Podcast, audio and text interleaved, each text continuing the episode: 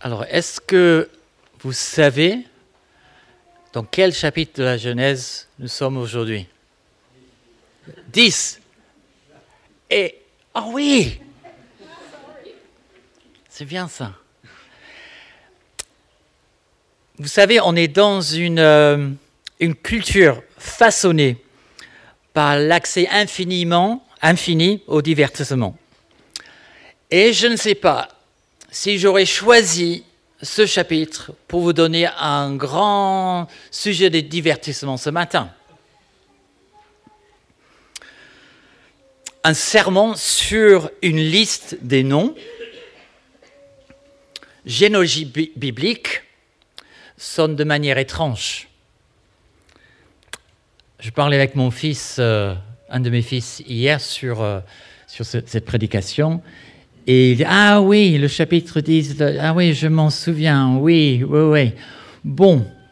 Et peut-être s'il y a cette attitude, lorsqu'on arrive à ce chapitre, l'idée de sauter ces passages est bien tentante. Si Naina avait annoncé la semaine dernière, peut-être, euh, oui, Mike va parler de Genèse 10, toute une liste de noms, je pense que ça n'aurait pas suscité peut-être l'effervescence. Euh, voilà ce n'est pas le cas. Mais, mais, ce que nous venons de chanter est très important, n'est-ce pas? L'écriture, la parole de Dieu. C'est l'écriture que nous prêchons. Nous devons réaffirmer chaque fois notre conviction qu'elle est entièrement inspirée. Entièrement inspirée. Et même les listes les plus longs des noms imprononçables sont la parole de Dieu. Et nous pouvons certains que ces passages nous parlent, nous dévoilent en quelque sorte le caractère de Dieu, ce que Dieu désire, ce qu'il est, et révèlent l'œuvre de Dieu pour nous. Et ces paroles vont nous façonner pour que nous puissions le suivre. Alors, au lieu d'avoir ma voix avec mon petit accent, on va avoir les voix ici pour lire ce passage. Une lecture partagée. Merci pour le cadeau. Oui. Voici la lignée des fils de Noé, Sem, Cham et Japheth. Ils eurent des fils après le déluge. Les fils de Japheth furent Gomer, Magog, Madai, Javan, Tubal, Méchec et Tiras. Les fils de Gomer, Askenaz, Ripat et Togarma. Les fils de Javan, Elisha, Tarsis, Kittim et Dodanim. Ce sont eux qui ont peuplé les îles des nations, réparties par territoire d'après leur langue, groupés par clans dans leur nation. Les fils de Cham furent Cush, Mitzraïm, Put et Canaan. Les fils de Cush, Saba, Avila, Sapta, Raéma et Sapteka. Les fils de Raéma, Seba et Dédan. Cush eut aussi pour fils Nimrod, qui fut le premier homme puissant sur la terre. Il fut un puissant chasseur devant l'Éternel. C'est pourquoi l'on dit, comme Nimrod, puissant chasseur devant l'Éternel. Il régna d'abord sur Babel, Érec, Akkad et Calné, dans le pays de Shinéar. C'est de ce pays-là que sortit Assur. Il construisit Ninive, Rehoboth-Ir, Kalash et Rézen entre Ninive et Kalash, la grande ville. Mitzraïm eut pour descendants les Ludim, les Anamim, les Léabim, les Naphtuim, les Patrusim, les Kasluim, dont sont issus les Philistins, et les Kaphtorim. Canaan eut pour descendant Sidon, son fils aîné, et Heth, ainsi que les Jébusiens, les Amoréens, les Girgasiens, les Éviens, les Archiens, les Siniens, les Arvadiens, les Tsémariens et les Amartiens, Amatiens. Ensuite, les clans des Cananéens se dispersèrent. Le territoire des Cananéens allait de Sidon, du côté de Guérar, jusqu'à Gaza, et du côté de Sodome, de Gomorre, d'Adma et de Tseboïm jusqu'à Lécha. Voici quels sont les fils de Cham, groupés par clan et par langue, dans leur territoire et leur nation.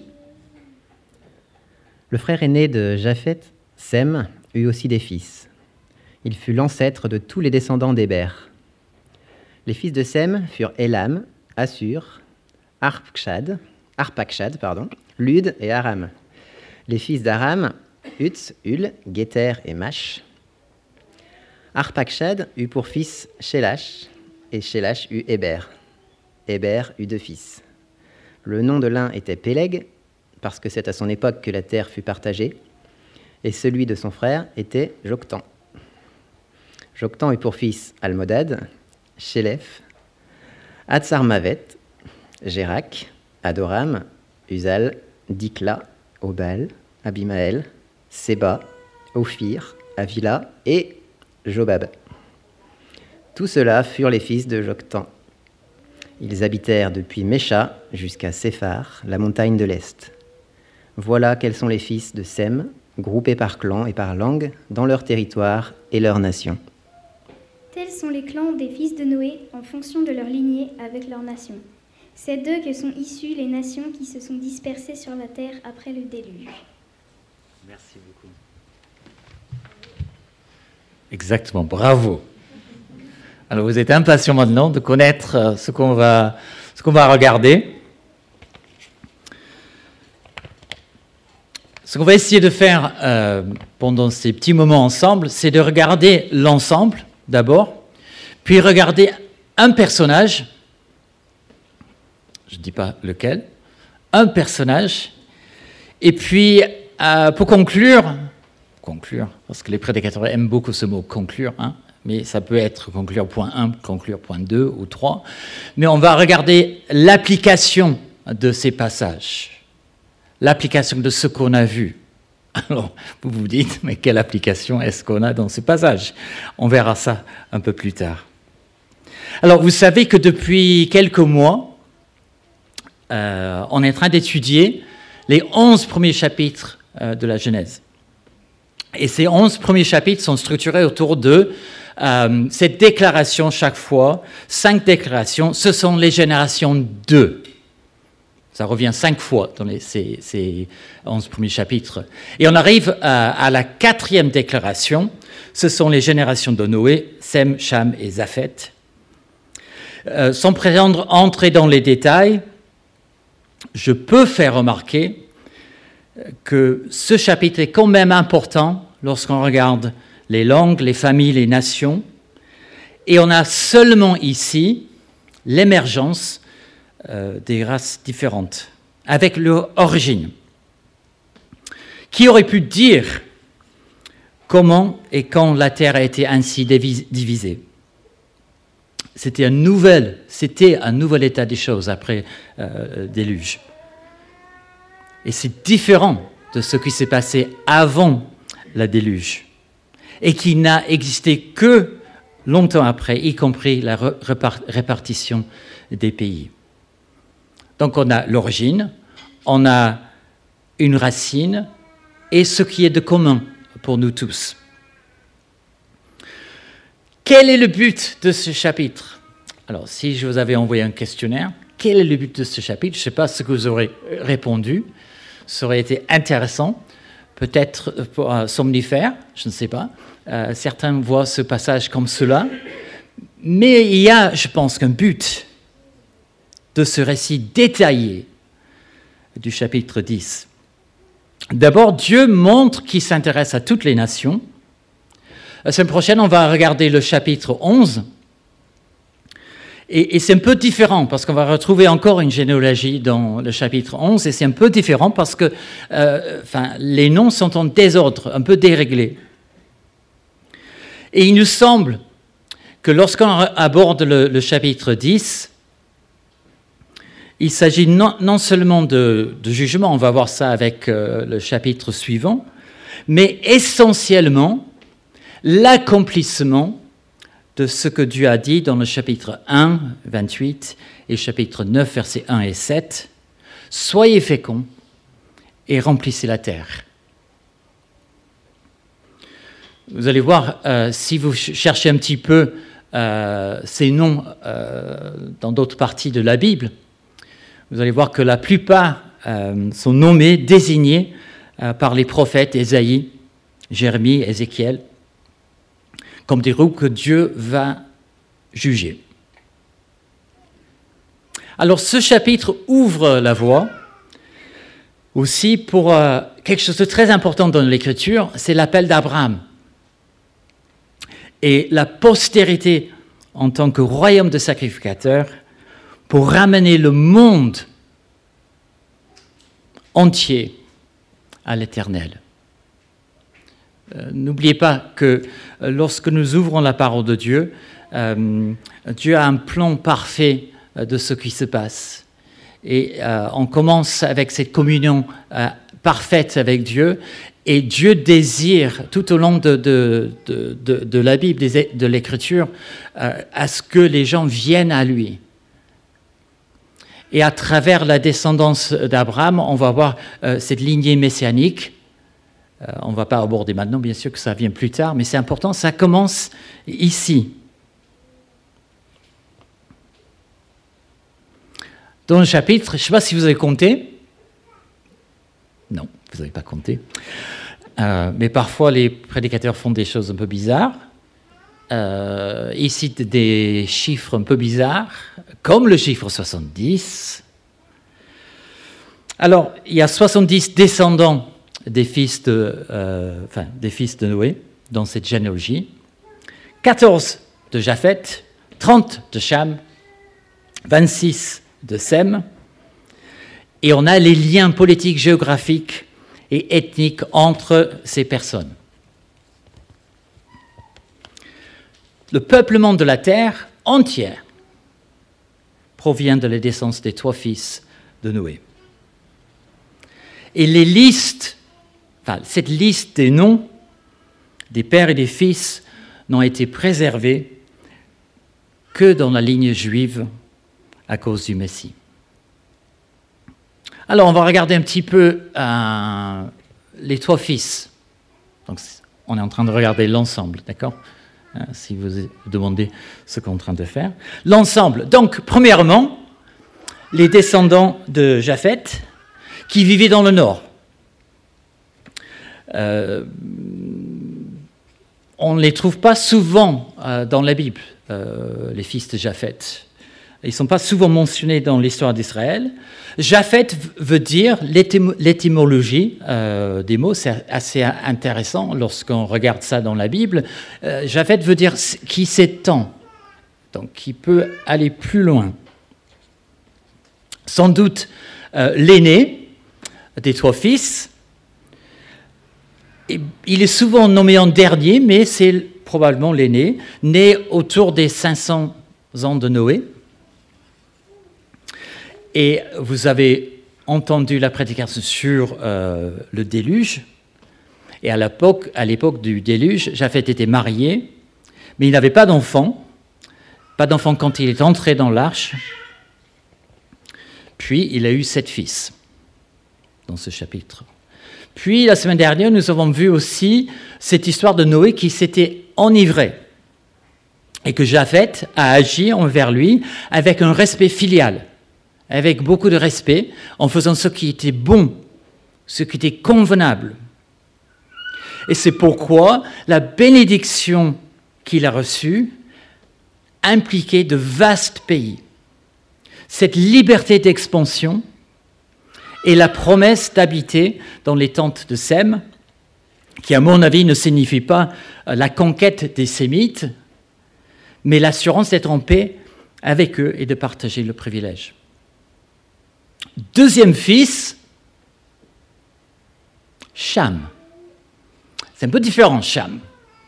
Parce que les fils de Cham sont, on va voir plus tard, les ennemis d'Israël. Cham veut dire bouillon. Le plus jeune fils de Noé, né après les 500 ans de, euh, Noé, et au temps du déluge, euh, il était apparemment marié, il n'avait pas d'enfant euh, lorsqu'il est entré dans, dans l'arche. Et lors de cette histoire de l'ivresse de Noé, il a eu une conduite indigne, ce que Naina a dit la semaine dernière. Une, conduite indigne à l'égard de son père, qui a attiré une malédiction. Donc au lieu d'avoir une bénédiction, il y a cette malédiction prophétique sur son fils Canaan. Troisième fils, Sem. Très intéressant parce que, comme j'ai dit, là, on a les ancêtres euh, d'Abraham. Sem veut dire renommé. Peut-être le deuxième fils euh, de, Noé. Il y en a qui disent que c'est le premier, l'aîné. Euh, Sem et ses descendants figurent dans les derniers dans les listes de Genèse 10. Et en quelque sorte, c'est une manière de l'auteur du livre de la Genèse, où il place les généalogies secondaires avant la lignée principale du peuple de Dieu. Sem est né autour des 500 ans de, la vie de Noé, à l'époque du déluge, marié, pas d'enfants, ils l'ont eu après. Et après la catastrophe, Sem a témoigné un respect filial à son père son père qui s'était enivré. Et pour ce, fils, Noé a conféré une bénédiction impliquant que les descendants de Sem allaient perpétuer le culte du vrai Dieu. Il était l'ancêtre des peuples qui occupaient Elam, Assur et ainsi de suite. L'ancêtre d'Abraham. Très très important dans l'écriture. Si le chapitre 9 présentait, indiquait, euh, le caractère spécial de chacune des races qui descendront de, Noé, ce chapitre 10 énumère les peuples qui composent ces trois races.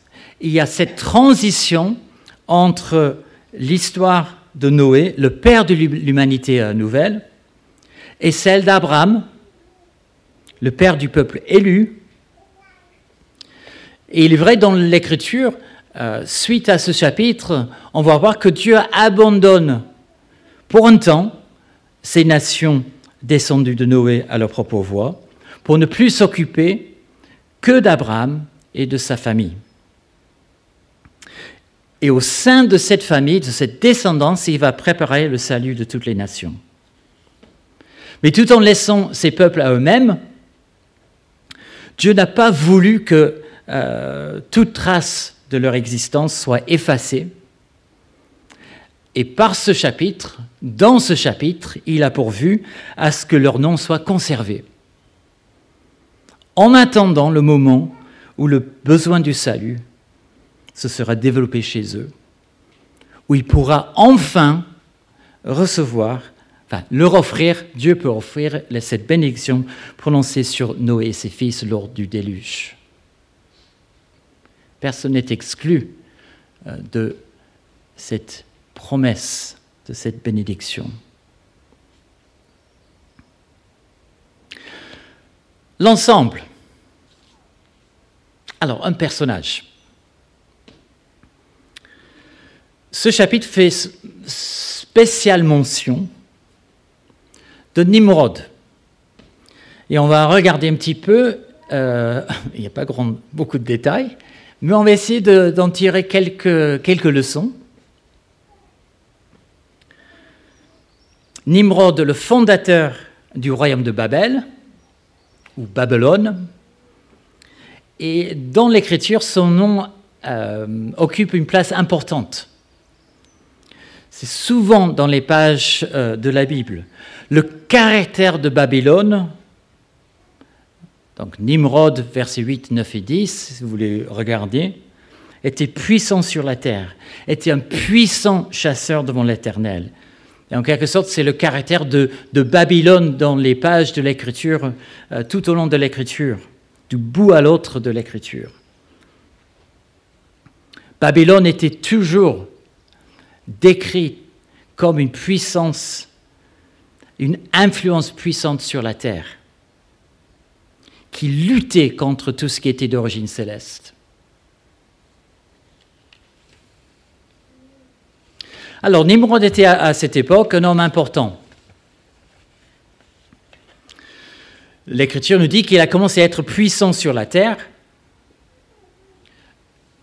Il me semble qu'il y a une grande différence entre lui et comment étaient les autres. Tous ses prédécesseurs avaient le même niveau de vie, que leur voisinage. Chacun gérait sa propre maison, personne ne cherchait à acquérir le pouvoir. Mais Nimrod avait résolu de régner sur son entourage. Je ne sais pas si vous vous souvenez du chapitre 6, et lorsqu'on a regardé euh, cette histoire, enfin, qui parfois est un peu étonnante, euh, des géants et des hommes puissants dans le chapitre 6 de, la Genèse, et au verset 4, euh, nous lisons, ils ont rempli la terre de violence. Et l'esprit qui animait ces géants, ces hommes puissants, ressurgit, à mon avis, dans le personnage de Nimrod. Un grand chasseur. Moi, j'ai jamais fait de la chasse de ma vie. Euh, j'ai renversé un, lapin une fois dans ma vie et j'ai pas pu faire quoi que ce soit. Ça a crié, je sais pas comment. Hein, je, donc, je suis pas un grand chasseur. Mais sans doute à l'époque, et même maintenant, la chasse était utile quelque chose d'important. Ça nécessitait un grand courage, une certaine adresse. C'était bien, utile. On ne peut pas condamner, mépriser euh, cette capacité de chasser et d'avoir une certaine adresse physique et adresse euh, pour euh, chasser, c'était bien. Mais il y a un petit changement. Ce qui commence bien, ce qui commence à être quelque chose de normal, ce qui est quelque chose qui est vraiment utile pour la vie de tous les jours, utile pour les autres, utile pour lui, change.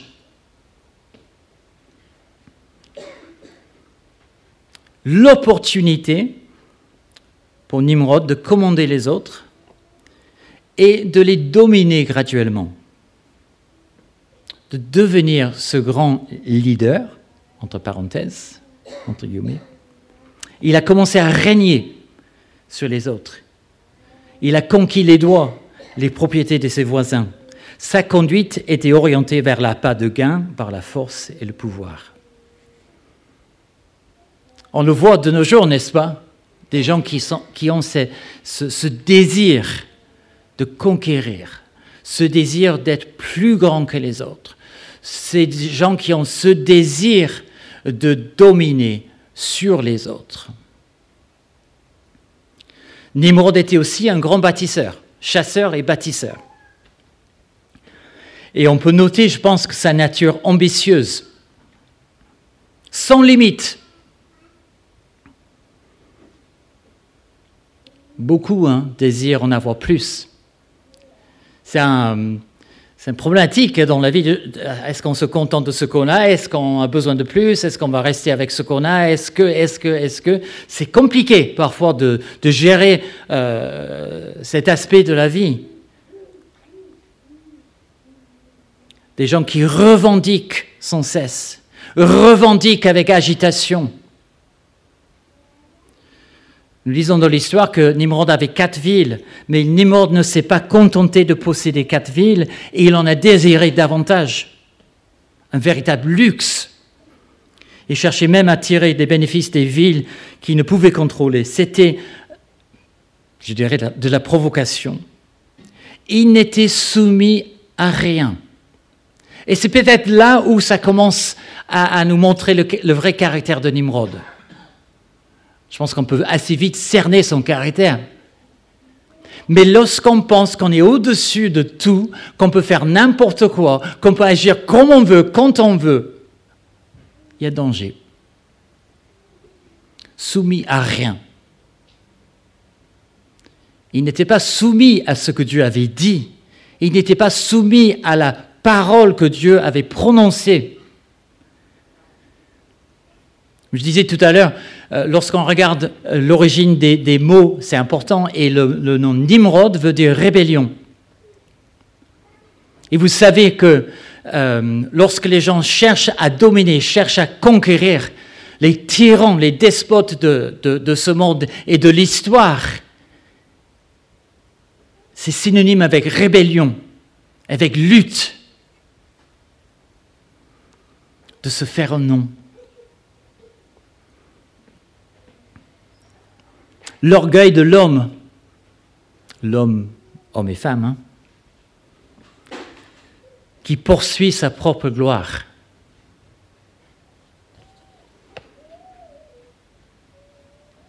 Qu'est-ce qu'on poursuit? Sommes-nous des gens qui peuvent être vus et connus et reconnus comme des gens qui sont soumis à ce que Dieu dit? Hormis ce fait que Nimrod était cushite, rien n'est dit sur ses relations directes non plus pour ses descendants. Il n'est pas une question, il n'est pas ici question d'une mission confiée par Dieu pour aller à droite à gauche pour conquérir euh, les pays euh, voisins. Ce n'est pas une question de succession arrangée par Dieu. On n'a pas, pas un mot sur la suite euh, de ses descendants. Il agissait pour lui-même.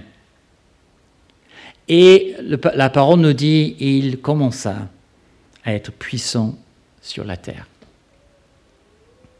Ce désir d'être puissant sur la terre. Où en fait on oublie le ciel et on se contente de ce qui est terrestre. Vous savez, euh, Abel, Seth, Enoch, Noé n'étaient pas comme ça. Ils s'étaient contentés de jouir de ce que Dieu leur avait donné. Peut-être ils regardaient vers celui qui allait venir. Nimrod cherchait de grandes choses pour lui-même, un peu comme Cain, qui était le premier constructeur, le premier constructeur de villes de, temps primitif. Nimrod comme Cain, mais en, quantité euh, beaucoup plus importante, a été le premier constructeur de ville après le déluge. La puissance directe était son objectif. Et Dieu le laissa réussir, au moins en apparence. Je, trouvais assez intéressant que euh, je ne développe pas plus que ça parce que c'est la semaine prochaine qu'on va regarder ça, mais euh, la ville de, Babel, et où on construit la tour, euh, se trouve dans la plaine de Shinar. Et, à mon avis, il y a ce contraste entre, on regarde la plaine, et où la Bible nous exhorte à aller, à monter sur la montagne sainte, où la foi rencontre Dieu comme montre Abraham dans, sa vie. Et en quelque sorte, le, niveau spirituel a baissé. Et on regarde ce qui est terrestre, et on considère ce qui est terrestre comme primordial, important. C'est ça qu'on va chercher, c'est là où on va travailler, c'est là où on va investir. Au lieu de regarder vers le Seigneur et chercher à tout prix à plaire à notre Dieu, à obéir à notre Dieu. On s'attache à la terre et on devient ceux qui habitent la terre. Point. Vous savez, dans, dans l'Écriture, il y a un verset qui nous dit dans 1 Samuel 15, qui parle de l'obéissance. Et je reviens chaque fois dans ce passage à Nimrod n'a pas obéi à ce que Dieu avait dit. Et la parole nous dit que l'obéissance est aussi importante, sinon plus importante que l'adoration. C'est un acte d'adoration, l'obéissance. Nous lisons ceci. L'Éternel trouve-t-il autant de plaisir dans les holocaustes et les sacrifices que dans l'obéissance à sa voix? C'est une question. Réponse, non. L'obéissance vaut mieux que les sacrifices et l'écoute attentive vaut mieux que la graisse de bélier. Dieu a dit à Noé et ses trois fils, chapitre 9, verset 1, Reproduisez-vous, devenez nombreux et remplissez, remplissez, remplissez la terre, c'est-à-dire être éparpillés partout sur la terre. Et la réponse de Nimrod à cette, euh, ce commandement de Dieu, c'est de dire, je bâtis à un endroit pour adorer l'Éternel. Je réunis les gens sur un endroit.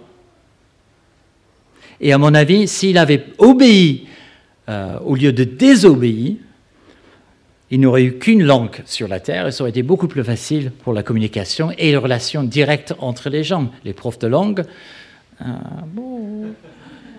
ciao, fini. Les amis, nous avons besoin de regarder et de voir quelle est notre attitude de cœur.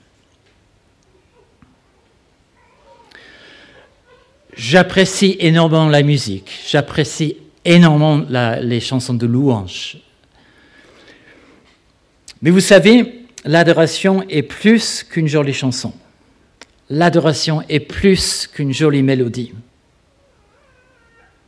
Dieu nous demande une obéissance. Et cette obéissance, c'est ça la plus belle mélodie. Peut-être ce matin, vous ne savez pas jouer de la musique, vous chantez faux. Ça arrive. Mais la plus belle mélodie que vous pouvez offrir à Dieu, c'est votre obéissance. une vie ouverte à la voix de Dieu, ouverte à la volonté de Dieu, exclusivement, et je choisis bien mon mot, exclusivement, obéissant à ce que Dieu dit.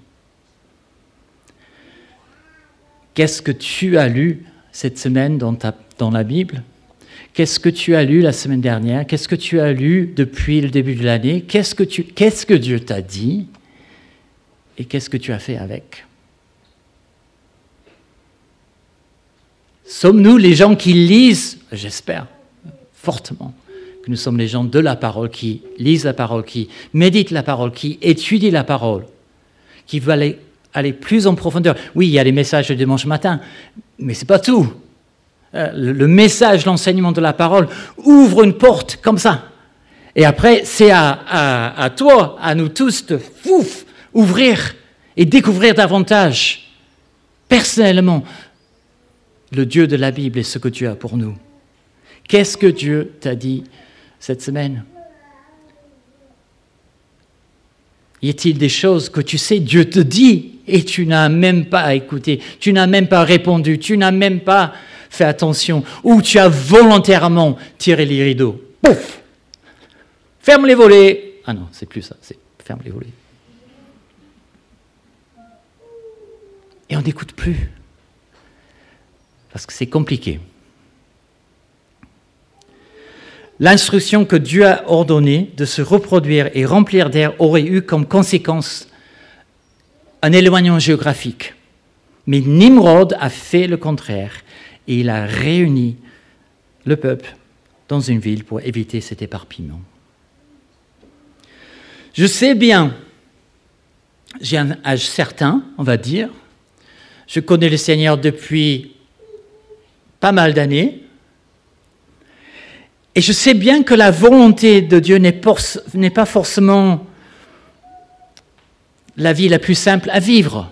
Enfin, c'est compliqué de connaître, de comprendre et de mettre en pratique ce que Dieu dit. Mais je peux vous garantir, persister à vouloir vivre en dehors des normes établies par Dieu, en dehors de ce que Dieu dit, de refuser d'écouter ce que Dieu dit, de refuser de mettre en pratique ce que Dieu dit, nous expose à voir Dieu venir un jour dans notre vie pour vérifier de quelle façon nous avons bâti. Qu'est-ce que tu as bâti? Qu'est-ce que tu es en train de bâtir ce matin, cette semaine, dans ta vie? Dieu regarde ta motivation. Dieu regarde l'attitude de cœur. Se faire un nom, être le grand prédicateur devant tout le monde, être sur Facebook, être connu, reconnu. C'est pas ça la vie. C'est pas ça euh, ce qu'on doit chercher. Se faire un nom est contraire à ce que la Bible nous enseigne, mais c'est une vraie tentation. Vous vous souvenez de ce que Jésus a dit euh, dans Marc chapitre 10 euh, Il nous a donné euh, l'indice de, de la description de comment être comme disciple. Il dit car le Fils de l'homme n'est pas venu pour être servi. Même si parfois, dans l'Église locale et dans le, christianisme en- globalement, on va dire que parfois c'est un peu à la mode quand même hein, d'être euh, servez-moi, donnez-moi votre argent. Le Fils de l'homme n'est pas venu pour être servi, mais pour servir et donner sa vie en rançon pour un grand nombre. Vous savez, au sein de l'Église locale, parce que c'est là où nous sommes, et c'est là où Dieu nous place, et c'est là où Dieu œuvre en nous, et euh, il y a cette interaction entre, euh, chaque membre de l'Église. Au sein de l'Église locale, il y a des ministères qui sont beaucoup plus visibles. Il y a celui qui prêche, il y a celui qui préside, il y a celui qui mène, euh, dirige la louange. Et, et d'autres qui sont beaucoup moins visibles, qui sont vus, enfin, ou pas vus, qui sont derrière la scène. Euh, Mais ils ont tous la même valeur. Celui qui s'occupe de la sono, qu'on ne voit pas trop en ce moment, qui est en train de ta, est aussi important que celui, au- celui qui est devant maintenant, qui prêche. La personne qui range les chaises, la personne qui euh, prie chez elle pendant des heures pour l'avancement de l'Église, qui ne peut pas peut-être même pas sortir facilement à cause de je ne sais pas quoi, est aussi, cette personne est aussi importante que celui qui préside ou qui prêche. Simplement, c'est différent. Chaque service est important. Tous sont importants. Toi, où tu es aujourd'hui dans cette église, tu n'es pas moins important que quelqu'un d'autre dans l'église. Tu as exactement les mêmes valeurs devant Dieu. Tu n'es pas différent. Si, en fait, tu es différent, mais tu as la même valeur devant Dieu. Nous sommes, on est tous embriqués, imbriqués les uns dans les autres. Matthieu 11, verset 29, Prenez mon joug sur vous et recevez mes instructions, recevez mes instructions. Dieu parle, les amis, Dieu, Dieu communique. Il n'est pas ce Dieu lointain qui ne dit rien, qui ne révèle rien. Il est ce Dieu qui parle, qui, se révèle, qui indique, qui oriente. Prenez mon joug sur vous et recevez mes instructions, car je suis doux et humble de cœur. Ça, c'est le rêve. Ça, c'est le caractère qu'il faut chercher. Ça, c'est l'attitude, la motivation qu'il faut euh, vouloir. L'humilité est une qualité euh, assez difficile à acquérir. Euh, pour nous tous, je pense. hein. Euh, parfois, les gens associent l'humilité à la timidité ou même la faiblesse. Mais en réalité, il n'en est rien. C'est pas ça, euh, l'humilité. C'est davantage l'humilité, la vraie humilité, selon ce que la Bible dit, ce que Jésus a dit. C'est un signe de force, c'est un signe de maturité spirituelle. Et c'est ce manque d'humilité, lorsqu'on veut se faire un nom, lorsqu'on veut être au-dessus des autres, lorsqu'on veut être puissant, lorsqu'on veut dominer, lorsqu'on veut être reconnu, ben là, ce manque d'humilité fait obstacle à l'œuvre du Saint-Esprit en nous. L'humilité est le fruit du cœur transformé par le Saint-Esprit. Et cette œuvre du Saint-Esprit en nous, et je moi, je suis émerveillé par, par cela, que Dieu désire œuvrer en moi. Et le but de Dieu, euh, de son œuvre en moi, selon Philippiens 1, c'est qu'il veut achever cette œuvre qu'il a déjà commencée. Et un jour, je serai comme Jésus. J'ai du mal à imaginer, parce que je suis très loin de, de, de comment est Jésus. Mais Dieu le dit. Qui que tu sois ce matin, Dieu œuvre en toi pour que tu sois transformé à l'image de Jésus-Christ. Et son œuvre en nous transforme. Et son œuvre en nous nous enlève petit à petit ce qui caractérise l'être humain déchu. L'orgueil, la jalousie, le pouvoir, la colère, l'animosité, mauvais, les mauvais désirs. Et fait grandir les traits de Jésus en nous. Vous savez, on ne peut pas servir Dieu selon les voies du monde. C'est euh,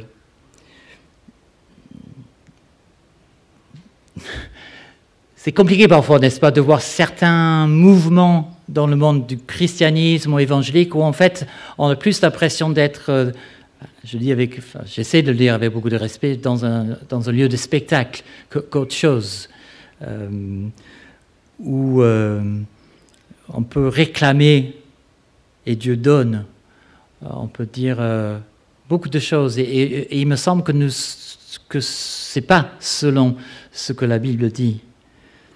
Et c'est plutôt les voies du monde, une attitude qui, qui s'incruste, qui n'est pas euh, de Dieu. Dieu appelle à l'humilité. Et on ne peut pas accomplir son œuvre sans l'humilité. L'importance du cœur, la Bible souligne maintes à maintes fois. Vous vous souvenez de Colossiens 3, quel que soit votre travail, faites-le de tout votre cœur comme pour le Seigneur et non pour les hommes. Rappelez-vous que le Seigneur vous récompensera. Vous recevrez les biens qu'il réserve aux siens.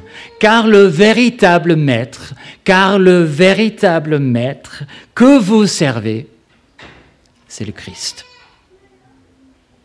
C'est lui votre véritable maître, le Christ. Le cœur a une place primordiale dans tout ce que nous sommes et tout ce que nous entreprenons. Dieu ne cherche pas les gens qui font sans se soucier des motivations, motivations de cœur. Il nous veut tout entier. Dieu aime les gens authentiques, entiers. Et parfois, Il y a des parcours, il y a des, choses ne se passent pas comme prévu, peut-être. Mais avant tout, Dieu veut la personne authentique devant lui.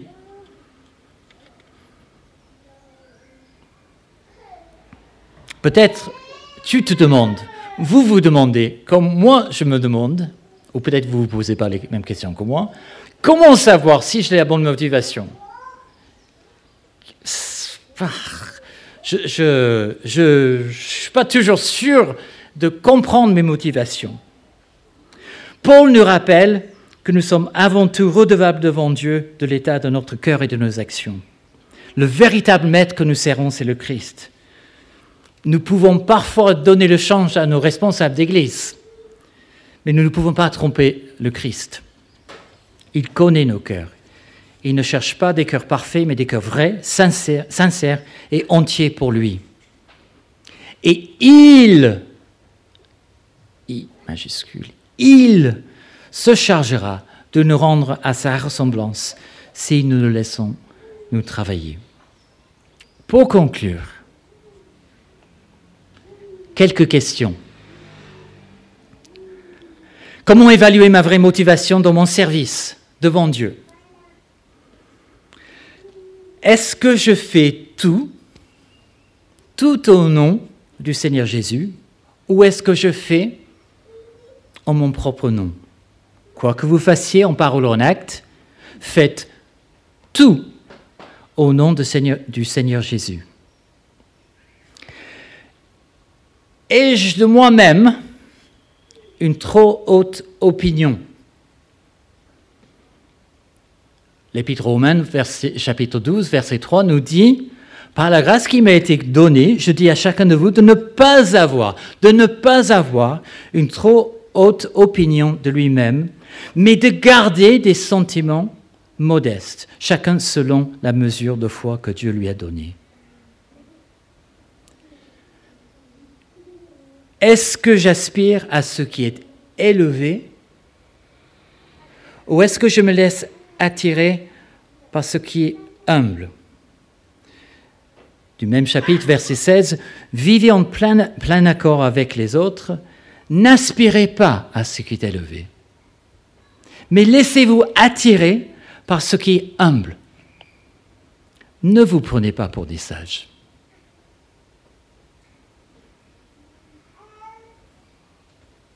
Avant-dernière question.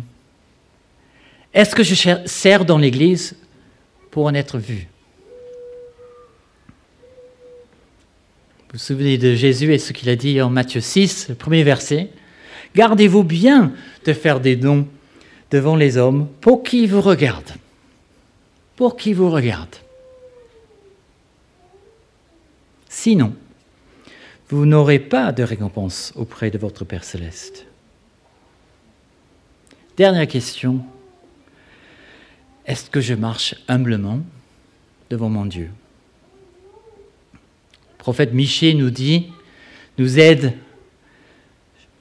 chapitre 6, verset 8, on t'a fait connaître, homme, ce qui est bien et ce que l'Éternel demande de toi, de moi, c'est que tu mettes en pratique le doigt, que tu aimes la bonté et que tu marches humblement avec ton Dieu.